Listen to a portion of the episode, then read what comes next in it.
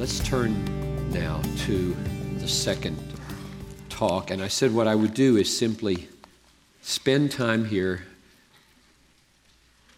talking about Him, focusing on Him. And I tell you, this is a real challenge because the whole Bible is ultimately about Jesus. Jesus said so. You search the scriptures, and it is they that are testifying about me. And on the Emmaus Road, he opened all the scriptures to them uh, about himself. And so I have a lot to choose from in this talk. So, how would you do it? I just, I just didn't know what to do. Jesus, we're going to talk about seeing and savoring Christ in these 50 minutes or so. And uh, so basically, what you have here is random Piper favorites. like, I just, okay, I get to talk about anything I want to about Jesus, and uh, I'm just going to go as long as the clock lets me go, and, and we'll do some random Piper favorites. So the, the first one uh, I get from Jonathan Edwards. He helped me think this way, but let me orient you not with Edwards, but with the way Noel and I have talked about manhood and womanhood. This, this isn't an analogy. This is not a talk about manhood and womanhood. Uh, I leave that to Stu Weber here. he knows the manhood piece really well. However, I'll do a little bit. I think, Noel and I have talked about this, and we agree on this, that um, a truly admirable woman and a truly admirable man are not simple things. They're complex things in that a truly admirable man has some feminine components. And a truly admirable woman has some masculine components. If a woman acts too much like a man, we think she's unnatural. We might pity her, be offended by her, but we don't admire her. If a, if a guy acts too much like a woman, we're not impressed with that either. That makes us nervous. We don't admire him. But neither do we admire the man who is typically called all man. I don't anyway. Or the woman who is typically called all woman. Because those little phrases suggest a man or woman who's just too narrow, too simple. They don't have the complexity and the harmony of personality that makes a person rise into something more admirable. So those phrases make us, make us think uh, there's just one kind of response, one kind of feeling, one kind of thought, and monochromatic sexuality there. It's not complex.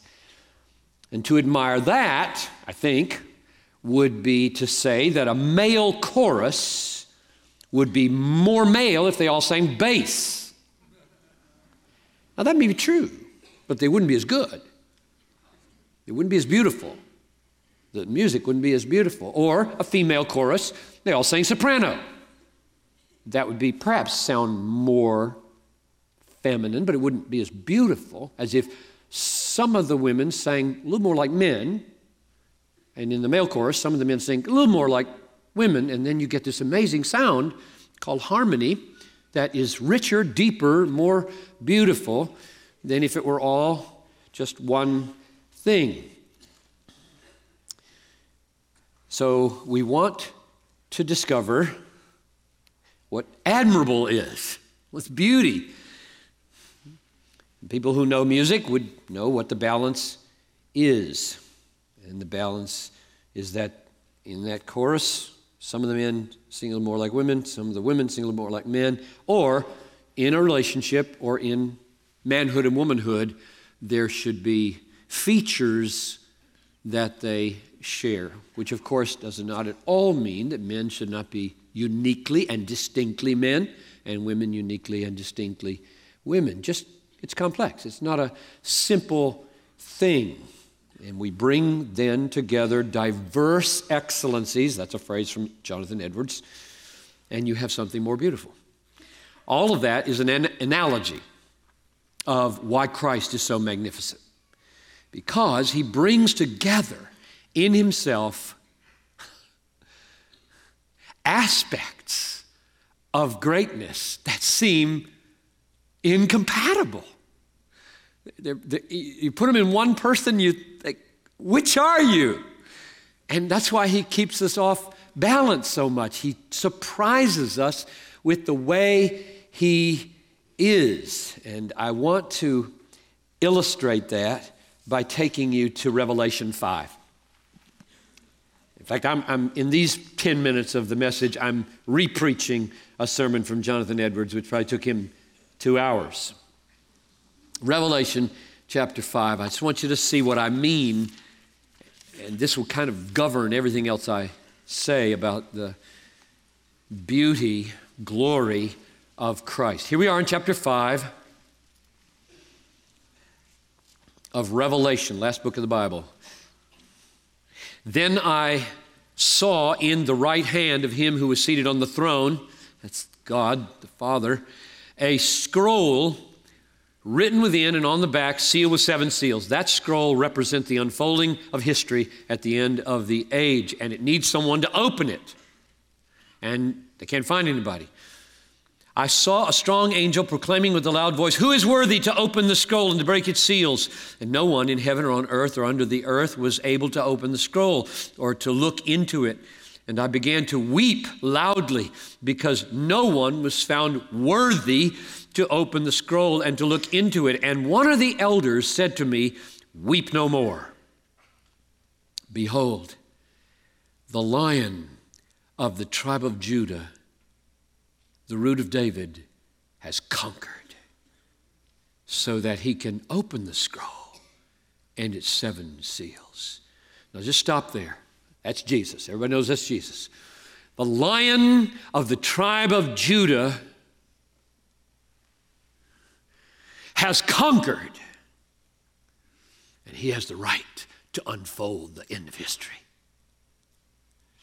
So we have a lion. Jesus is a lion, king of the beasts. Don't mess with him. Get your head bit off.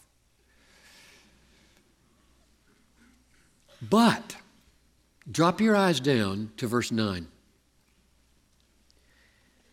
And they sang a new song, saying, Worthy are you to take the scroll and to open its seals, for you were slain. Hmm. So, verse 5 says, Behold, the lion of the tribe of Judah, the root of David, has conquered so that he can open the scroll. And verse 9 says, You can open the scroll because your throat was slit. That's what sphagizomai means slaughter. What kind of lion is that? It's a lamb like lion. Do they go together? He arrives on Palm Sunday, already tipping his hand that though he is king, Hosanna, Hosanna, he's on a donkey. And the children get his attention and he pays attention to them, for goodness sakes. He makes them an illustration. He's not oblivious of the little ones. What kind of a king is this? He's on a donkey. He was receiving accolades with branches and clothes. The king is here, finally.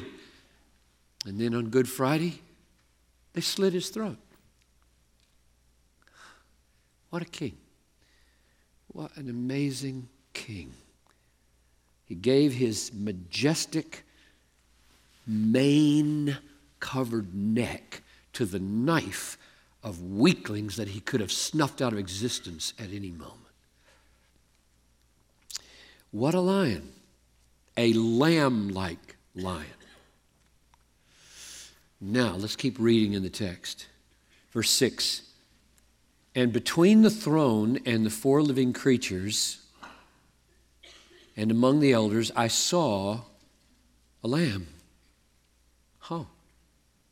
So he is a lamb He, verse 5 says he's a lion, but when John looks, what he sees is a lamb. So he's a lamb like lion. But look what it says about this lamb. This is a strange lamb. I saw a lamb standing as though it had been slain. You're supposed to be slumped on the ground in a pile of wool with blood all over it if you've been slain. This lamb is standing. He was slain and he's standing. Strange lamb, right? And look what else it says about him with seven horns, seven eyes, which are the spirits of God sent out into all the earth. What's a horn about? A horn everywhere in the Bible means strength. To break someone's horn is to shatter them as an enemy. And he's got seven of them. Perfect number. The point here is this is a lion like lamb. Don't mess with the lamb.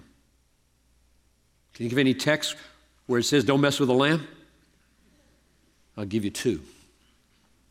Revelation 6:16 Fall on us. They cry into the mountains. Fall on us and hide us from him who is seated on the throne and from the wrath of the Lamb. Don't mess with the Lamb. Better to commit suicide being crushed by a rock than to face the Lamb. That's an unusual lamb. That's a lamb that could get me really excited. I might be able to follow that lamb. Scared to death until I realized he was slit for me so that I could go with him and wouldn't have to be crushed. Here's another one Revelation 17 14. Final enemies of God fighting against the Christ, they will make war on the Lamb, and the Lamb will conquer them, for he is Lord of lords and King of kings. what a lamb!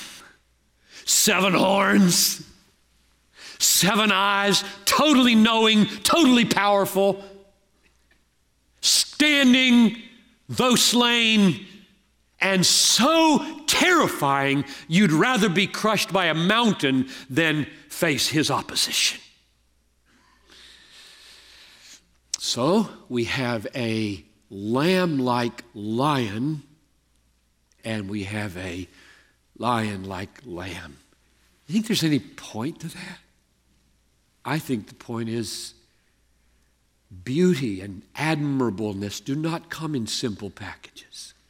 They come in very complex, paradoxical packages of personhood, whether it's a man or a woman in the analogy, or a male chorus or a female chorus in the analogy, or whether it's the living God in human form, living out lion like features and lamb like features. This is why we love him. This is one of the things that Edwards meant when he said the evidence is direct and the step in the logic is one, and it is by his glory. When you unfold the gospel in its fullness, this is the sort of thing that shines through. This is what 2 Corinthians 4 4 meant when it said, The God of this world has blinded the minds of unbelievers to keep them from seeing the light of the gospel of the glory of Christ. It meant the glory like this the lamb like lioness and the lion like lambness. It's just so unparalleled. We just need to get this news to people.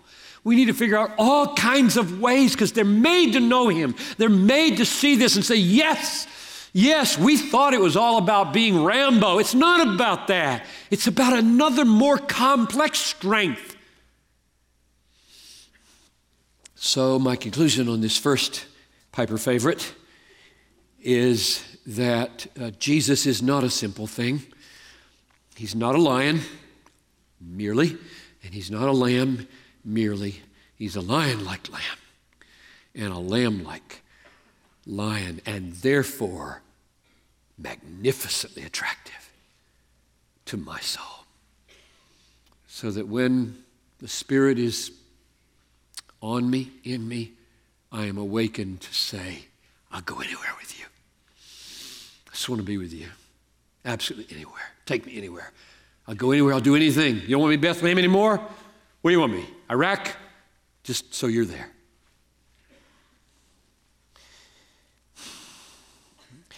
So let's list off a few of these paradoxical combinations.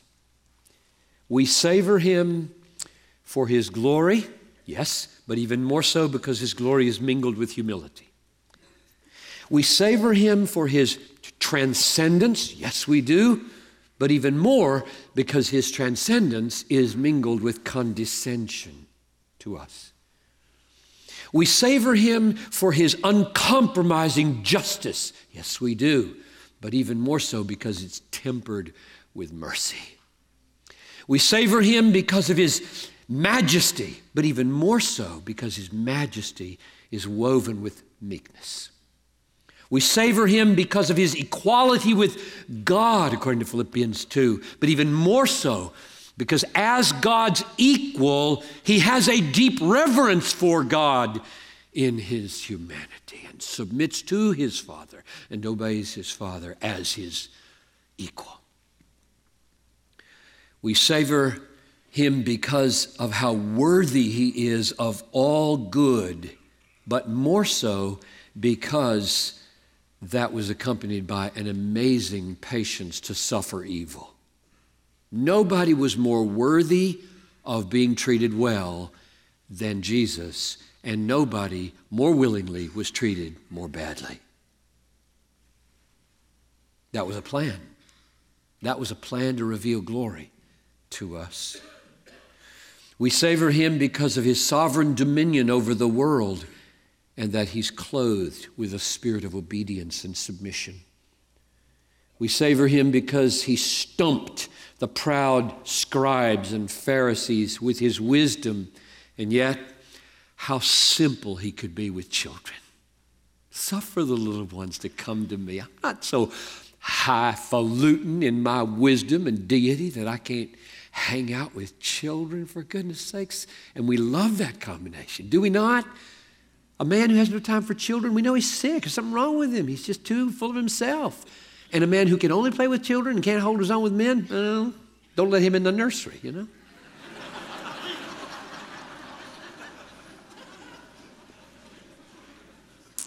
we admire him because he could still the storm and he refused to take that power and call down lightning on the Samaritans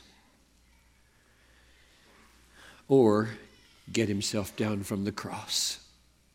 So that's a sample. And you could finish the long, long list of how the lion like lamb and the lamb like lion have these diverse excellencies in himself. Let's go, go to another one, another Piper favorite. The mingling of joy and sorrow in Jesus. The mingling of joy and sorrow. A man of sorrows and acquainted with grief, Isaiah says. Luke 19 41. When he drew near, he saw the city and he wept over it, saying, Would that you, even you, had known on this day the things that make for peace, but now they are hidden from your eyes. Picture Jesus weeping over Jerusalem as he approaches. Picture it. Comes to the tomb of Lazarus, weeps. Sweats drops of blood in Gethsemane. My soul is troubled even unto death. The man of sorrows and acquainted with grief. Hmm. So, what was happening? Oh, what, what, rejoice always, and again I say rejoice. The Apostle Paul. Jesus said, He would come after me, let him take up his cross and deny himself and follow me, for he would save his life, will lose it. He'll lose his life for my sake, and the gospel will save it. Follow me, get your cross, let's go. So, where does, are you happy? Or are you a sullen Savior? I'm not sure I want to follow a sullen Savior. I would have to be sullen all my life. And of course, that's only a part of the picture, right? It's a big book. And even the Gospels are big books. These things I have spoken to you, that my joy may be in you, and that your joy may be full. Oh, that's better. I'm talking to you. I'm writing this. I'm speaking this. I'm ordaining this. I'm doing this that my joy might be in you. Not that you might be joyful while I'm sad, but that my joy might be in you. John 17, 13. That was John 15, 11. John 17, 13. But now I am coming to you, and these things I speak in the world, that they may have my joy fulfilled in themselves. So already now, something is sustaining all this pain. He's not a monochromatic sadness, sad, tears, pain, aching, groaning. Yes, that's our Savior, but sustained for the joy that was set before him, he endured the cross. Hebrews 12, 2. But joy that is set before you is like a reservoir that is streaming back into the present. The present does not get altered in its pain, but it gets sustained in its pain. And it's sustained because hope for everlasting, exquisite joy is joy in measure. It's not as full as it will be someday, it's not as glorious as it will be someday. We're groping toward the fullness of it. But right now, one of our banner phrases at our church is 2 Corinthians 6:10. Paul simply in defining his apostleship says, sorrowful, yet always rejoicing. You can put that right on Jesus. Sorrowful, yet always rejoicing. Or you could turn it around. Rejoicing, but always sorrowful. A man of sorrows and acquainted with grief. Everywhere he turned, he saw the world as it really was. We see sin, we're not moved by sin. We get mad at sin, we don't get broken by sin. But Jesus, he saw it all and he knew he'd carry it all. And the sadness in this man's soul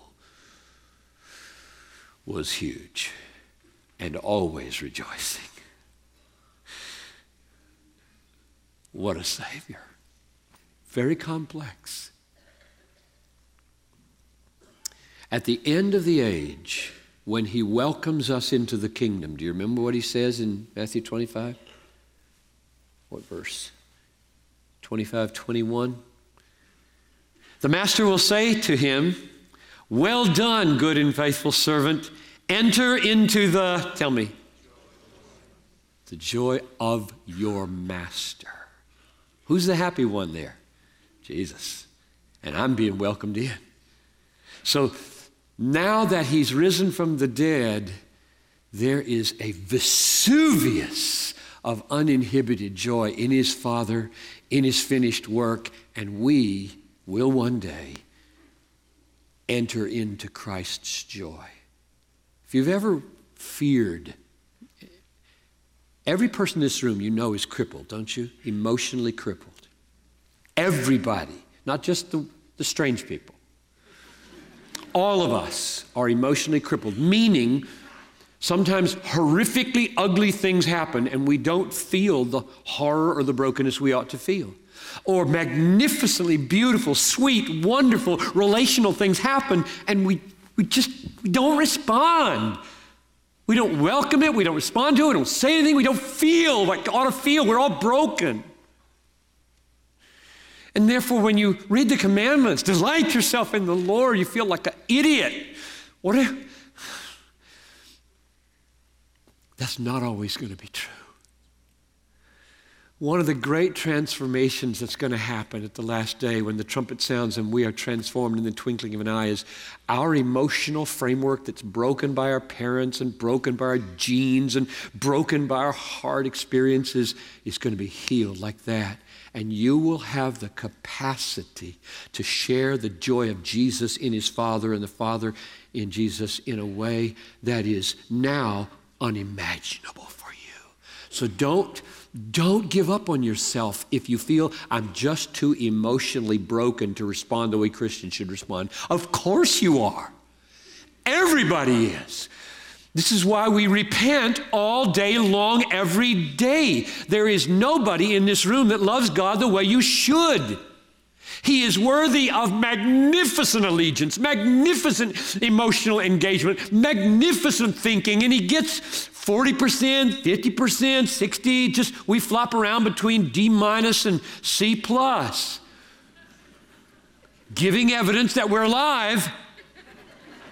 I believe in assurance. I know I'm messing it up for some people, but I believe in assurance because he's so merciful, he'll take a D minus, you pass. That sounds like works, doesn't it? Be careful.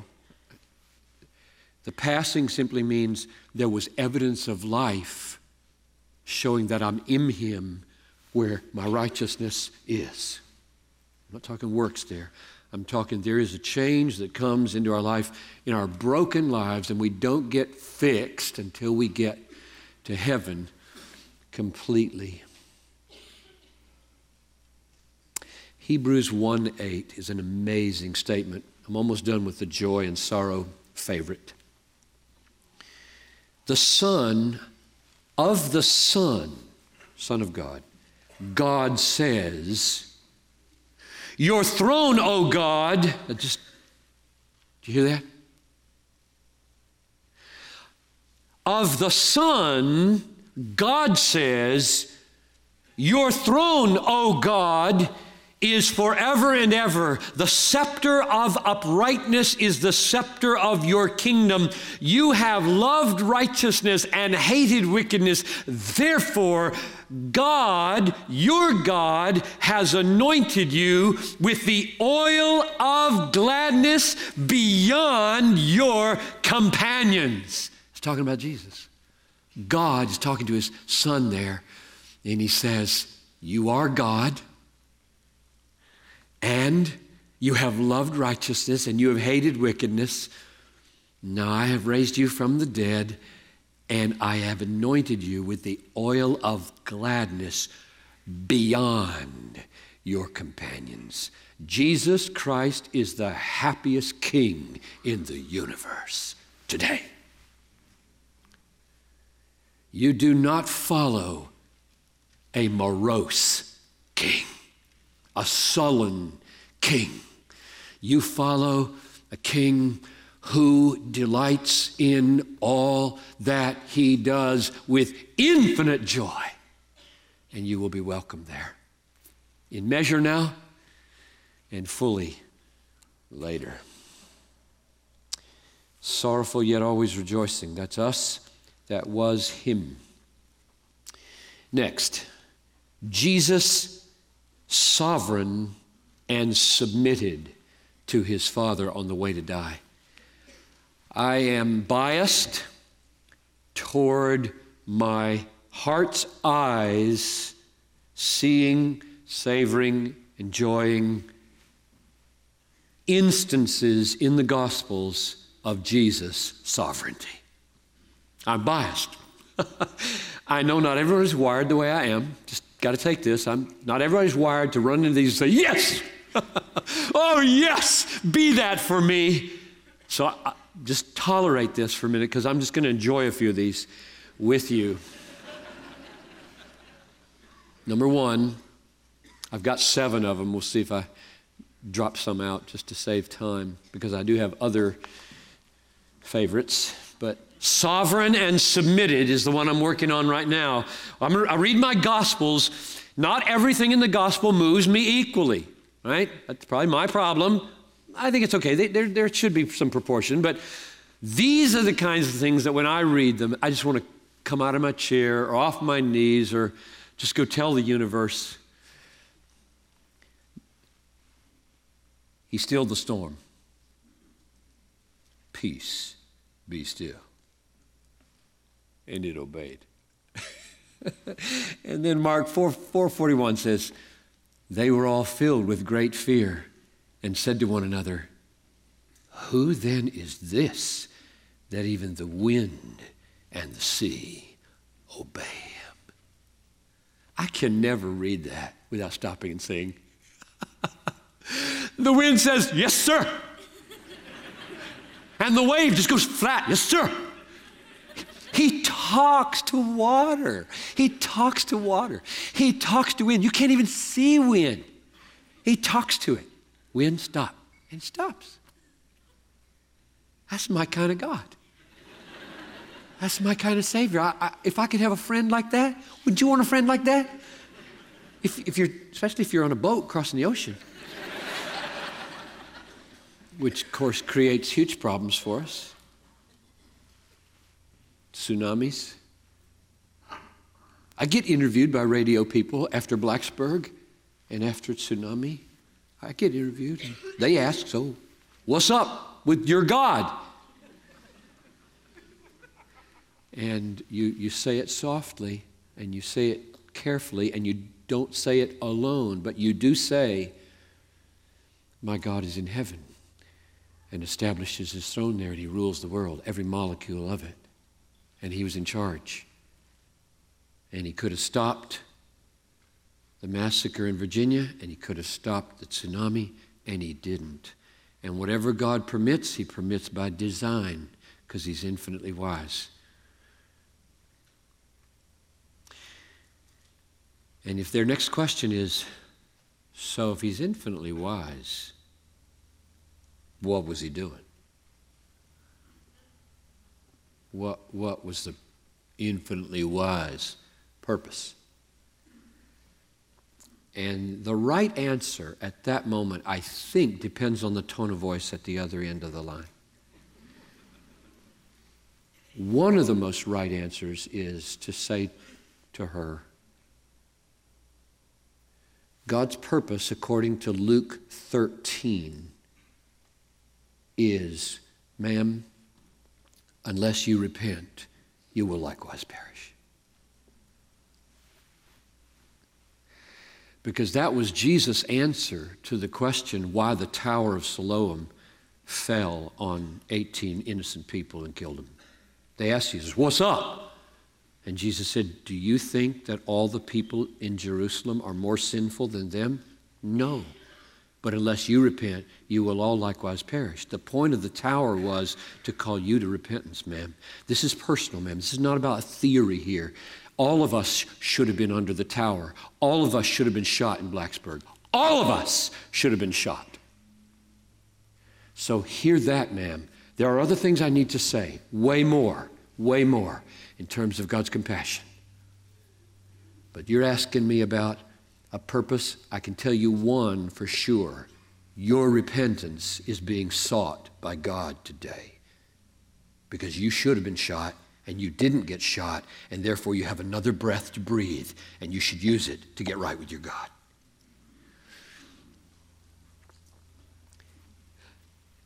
Another instance of his sovereignty. Luke 13 31. At that very hour, some Pharisees came to him Get away from here, for Herod wants to kill you. So they're warning Jesus, get out of here. Herod's got a plan to kill you. And listen to this lion. He said to them, Go tell that fox. he called him a fox. He called the king a fox. Go, go tell that fox, behold, I cast out demons and perform cures today and tomorrow. The third day, I finish my course. That is total in charge. You think I'm going to be scared of Herod? He's a fox. He thinks he's smart. He's small. I've got some work to do today. Could cast out some demons. Got a few healings to do. Third day, I'm going to get myself killed. And he won't do it. I'll do it. Which brings up another text. You with me? John 10. Nobody takes my life from me. I'll lay it down of my own accord, and if I lay it down, I'll take it again. I love every line in the Bible like that. That's my Jesus. That's my Jesus. You think, you think Satan, that putting yourself into the heart of Judas, you did this? Pilate, you think you did this? Herod, you think you did this? Gentile soldiers, you think you did this? Crowds crying, crucify him, you think you did this? Read Acts 4.27. Herod, Pontius Pilate, the Jews, the Gentiles were gathered together to do what your hand and your plan predestined to take place. The Father and the Son had made a covenant. We're going to save the world on our terms and our time. Now, you go down and do it, son. Yes, sir, I will. As much as it will hurt, I will. Unimaginable pain, I will. Yes, sir. And as he walks toward the cross to do that, don't mess with him. His hour is not yet here. You're just a fox. I don't need to be afraid of you.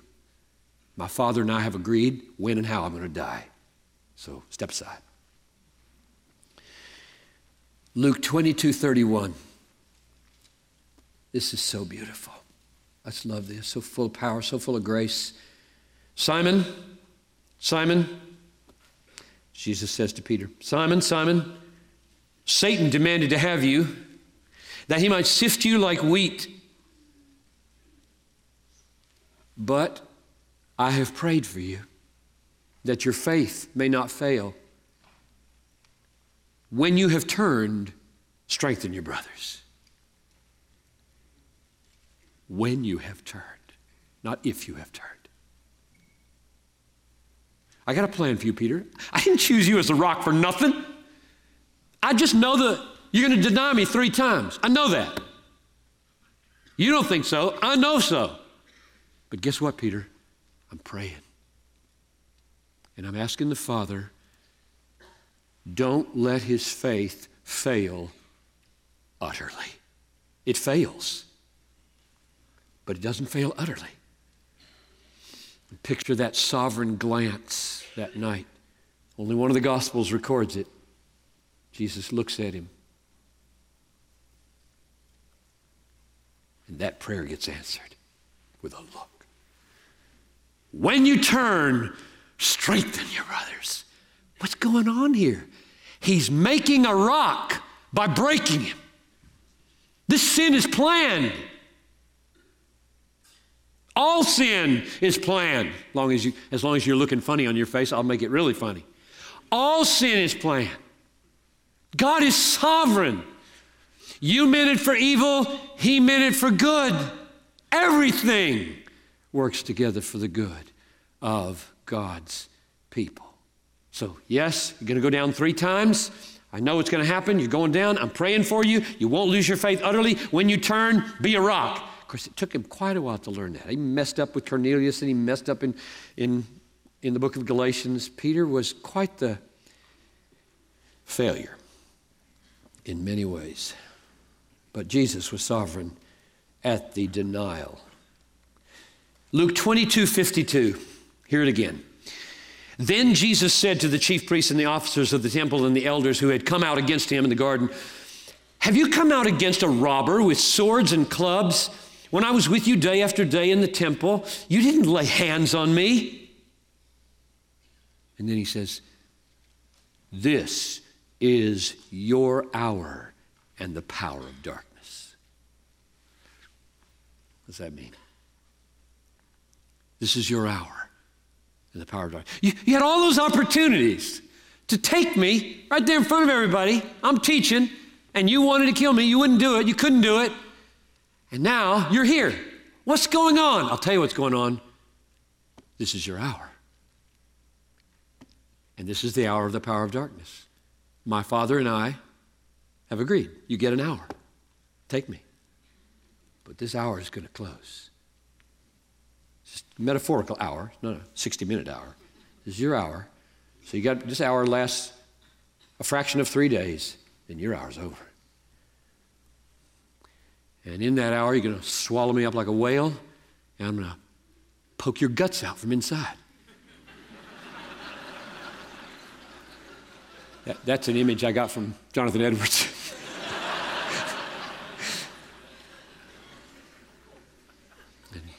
And just like the whale vomited out Jonah, death vomited out Jesus. And he says, death has been sick ever since. and will one day be washed up on the sea and eaten by wolves. Or, as the Bible says, thrown into the lake of fire. Death and Hades are thrown into the lake of fire. Mark chapter 14, verse 61. This is the moment when Jesus has the least opportunity to be taken seriously in what he says. He's on trial. He remained silent, made no answer, like a lamb being led to the slaughter, right? Again, the high priest asked him, Are you the Christ, the Son of the Blessed? So stake your claim if you are. You've been t- talking riddles all your three years here, and we're trying to nail you on this, so come forth. And now, when it can least likely be believed, it's crystal clear. Jesus said, I am and you will see the Son of Man seated at the right hand of power and coming in the clouds of heaven. Why didn't you say that earlier? Why didn't you say that right after you multiplied the five loaves and two fish in order to feed 5,000? Then people would have said, Yeah, right, that fits. And here you are. Your hands are probably tied. You got spit run down your face. And you're surrounded by power brokers who are going to hand you over to Pilate. And finally you say, I am the Christ, the Son of the Blessed. And by the way, you will see the Son of Man seated at the right hand of power and coming with the clouds of heaven. That is the most outrageous time to say such a thing because he just keeps us off balance. He just, he, he won't fit our expectations. Yeah, I'm coming. I'm coming. One more on this point. Luke 23 43, filled with hope for us. Are there any, any robbers here, any adulterers here, any murderers here? Yes, there are. Some literally, and all of us spiritually, because if you hate, you're a murderer. And Jesus was crucified beside one of these fellows. And the fellow turned to him. I wrote a poem about this one time to try to figure out what went on in this guy's head because he was wicked all his life, right? And in my little imaginary way, he was watching Jesus. They were both railing at him. Remember, one of the guys said they're both railing at Jesus. And then he watches Jesus say, Father, forgive them. They don't know what they do. And by one act, his heart ascended to see glory. And he knew that is not a criminal, that's the Son of God. And he says, Remember me when you come into your kingdom? That's an amazing statement of faith. You, you blood soaked piece of meat, are coming into your kingdom? And Jesus says, Today you will be in paradise. Talk about sovereign, in charge. Even before I rise from the dead, I'm joining you in paradise. So take a deep breath and savor your God. Sovereign, time after time after time in the Gospels, exerting his majesty and exerting it on the way to be a lamb. That's what makes it beautiful. Any old big shot can strut. Jesus didn't strut. He walked with sober authority and power on his way to die for you. It's amazing. And I love it. What about this set of paradoxes? I'm off to a new Piper favorite now. The, the paradoxes of his teaching concerning whether it's easy or hard to follow him, or whether it's safe or dangerous to follow him. Which is it? And his answer is yes.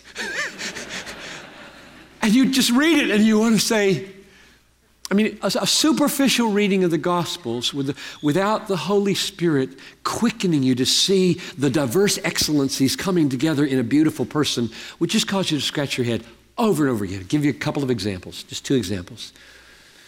Matthew 11, 28. Very familiar. We all love it. Come to me, all you who labor and are heavy laden, and I will give you rest. Take my yoke upon you and learn from me, for I am meek and lowly in heart, and you'll find rest for your souls. For my yoke is, say it, easy, and my burden is. Really? what about Matthew 7:13? Enter by the narrow gate, for the gate is wide and the way is easy that leads to destruction. And those who enter by it are many. The gate is narrow and the way is hard that leads to life, and those who find it are few.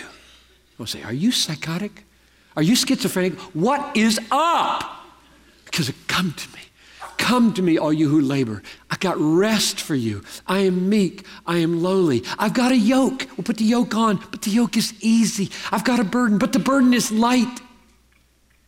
Get on the narrow way because the way that goes to hell is so easy, and the way that leads to heaven is so hard.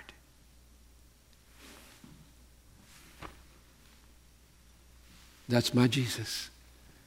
That's my glorious Jesus. And you know why I think he talks like that? Because he wants us to pause, think, ponder, and realize we're dealing with something extraordinary.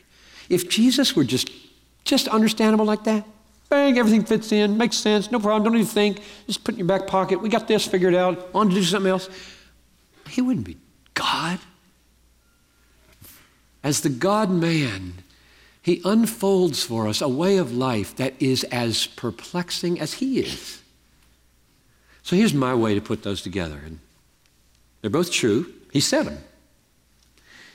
And there's a sense in which they're both true. The reason that the way is hard is because it is a struggle to believe that it's easy.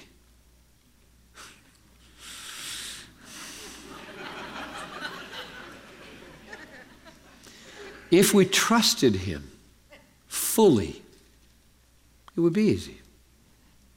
But faith is a fight. Paul said, I have fought the good fight, I've kept the faith, I've, I've finished my course. Right to the end, it's a fight. And what's he fighting? He's not fighting to perform for God. That's works. He's fighting to trust Him because I'm wired to do it myself. I'm wired to, I'm not going to depend on you, I'm going to depend on me. And so it's hard to be on the narrow road because the narrow road is the road of faith. Little child, unless you turn and become like a child, you cannot enter the kingdom. And so the narrow road is the way of childlikeness, and nobody in this room likes being a child. We like being self sufficient adults, for goodness sakes. And so it's hard to stay on the road of weak childlikeness that lets him work for us. So here's my little image. If any of you is an artist, I'll be happy to take a little piece of artwork in a year or two after you finish it. Because somebody did this for me one time and I lost it. I feel so bad. I did this in a, I said, paint this picture. Jesus said, My yoke is easy and my burden is light. So, a yoke, we all know what a yoke is big wooden thing fits on the back of an oxen or two oxen. And Jesus says, I got one of those for your shoulders. And we think, oh, it's supposed to be easy and light. He says, I've got it to put it on because it is easy, but it's, it's a yoke. Yokes are for pulling plows through rocky soil and service and work, and yokes don't connote ease. He said, Put it on. Put it on. Meaning my life, my teachings. So picture me now, I'm the ox, all right? And I'm, I'm like this. And he puts the yoke on my back, and, uh, and he's got the handles of the plow. We got an old fashioned two handle plow here going down into the whatever the metal thing is called down there. And, and, and the connection is with the yoke, it's on my shoulder, and he says, Let's go. We got some, we got a church to lead here. Well, we got some evangelism to do. We're going to plow this soil. He takes the handles like this, says, Go. And then with, with Popeye like forearms, he goes like this and lifts me off the ground. Like, oh, really? And then he pushes the plow. And I'm just kind of, oh.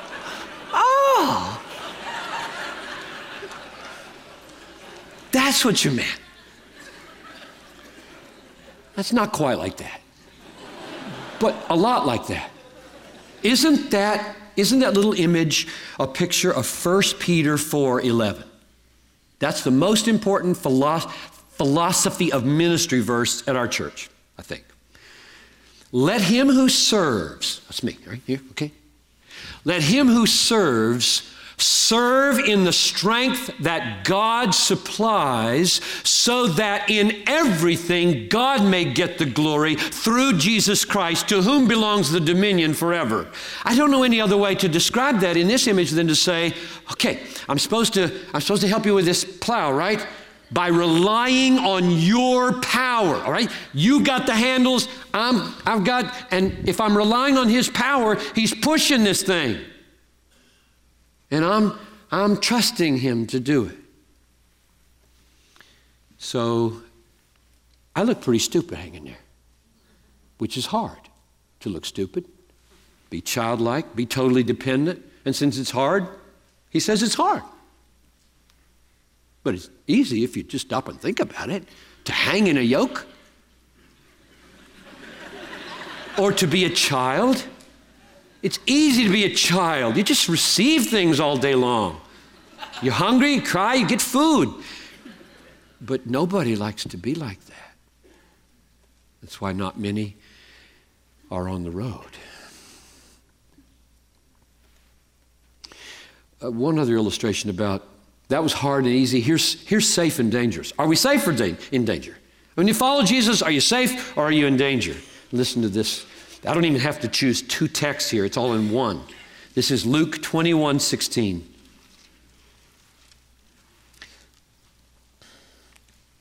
Uh, David, when am I supposed to stop? Right now? 11:30? All right. You will be delivered up even by parents and brothers and relatives and friends. And some of you they will put to death. Now, that is a promise. Some of you will be put to death. Trying to avoid the death of all the members of your church who are missionaries is, is, a, is a bad strategy. I mean, it's okay to try to avoid, just don't make that the bottom line. If some of your missionaries come back in a coffin, you, you haven't failed. Jesus' promise has come true. Some of you they will put to death. You will be hated by all for my name's sake. Not a hair of your head will perish. Not a hair of your head will perish. Some of you they will kill. Not a hair of your head will perish.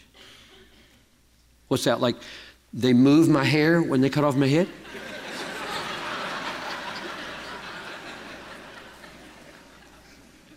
so what does he mean? I mean, this is this is amazing. What does our Lord Jesus, so filled with glorious, diverse excellencies, mean?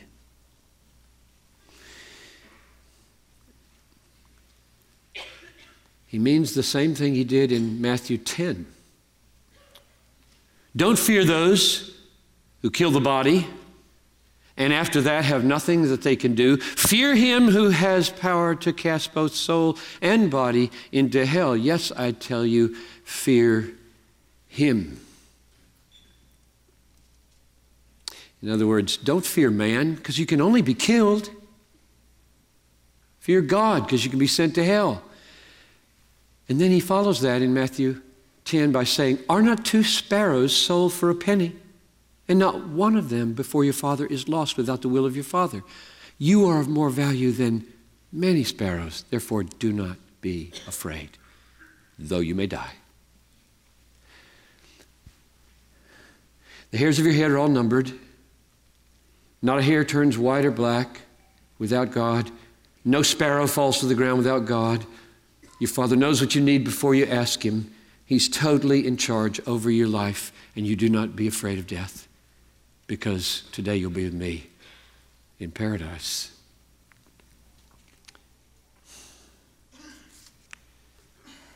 I'm looking at my leftovers and seeing which one I want to close with here.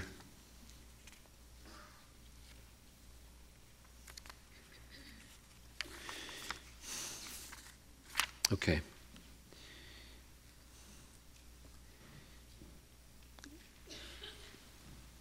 In the end of Matthew's gospel, Jesus said, Matthew 28 18, all authority in heaven and on earth belongs to me. All authority over galaxies and endless reaches of space, all authority over the top of mountains and valleys and oceans, all authority over plants and animals from the peaceful blue whale to the microscopic killer viruses, all authority over weather movements and earth and hurricanes and tornadoes, all authority over chemical processes that heal or destroy, all authority over countries and governments, over Al Qaeda, all authority over bombings and beheadings and campus massacres, all authority over bin Laden and nuclear threats from Iran or Russia or North Korea, all authority over all politics and elections, all authority over media and entertainment and sports and leisure. I have all authority over education and universities and scholarship and science and research. I have all authority over business and finance and industry and manufacturing and transportation. I have all authority over the internet and all the information systems in the world. I have total authority in this universe. Go make disciples. Because, now that was the lion talking. Because I'll be with you. That's the lamb talking. The lamb like lion, and the lion like lamb. I'll be with you. I'll never leave you. I'll never forsake you. Put these two together, verse 18 and verse 20. I have all authority, I'll be with you. I have all authority, I'll be with you. The majesty and the intimacy together is enough to take us out of here. On his side, for his glory, ready to lay down our lives because he will never, never forsake us in his majesty and meekness. He is so worthy to be seen and savored. So, Lord Jesus, we submit to you now, asking that you would exercise your authority over our wills and over our minds so that we more and more see you and savor you and be transformed by you as we ought. Amen.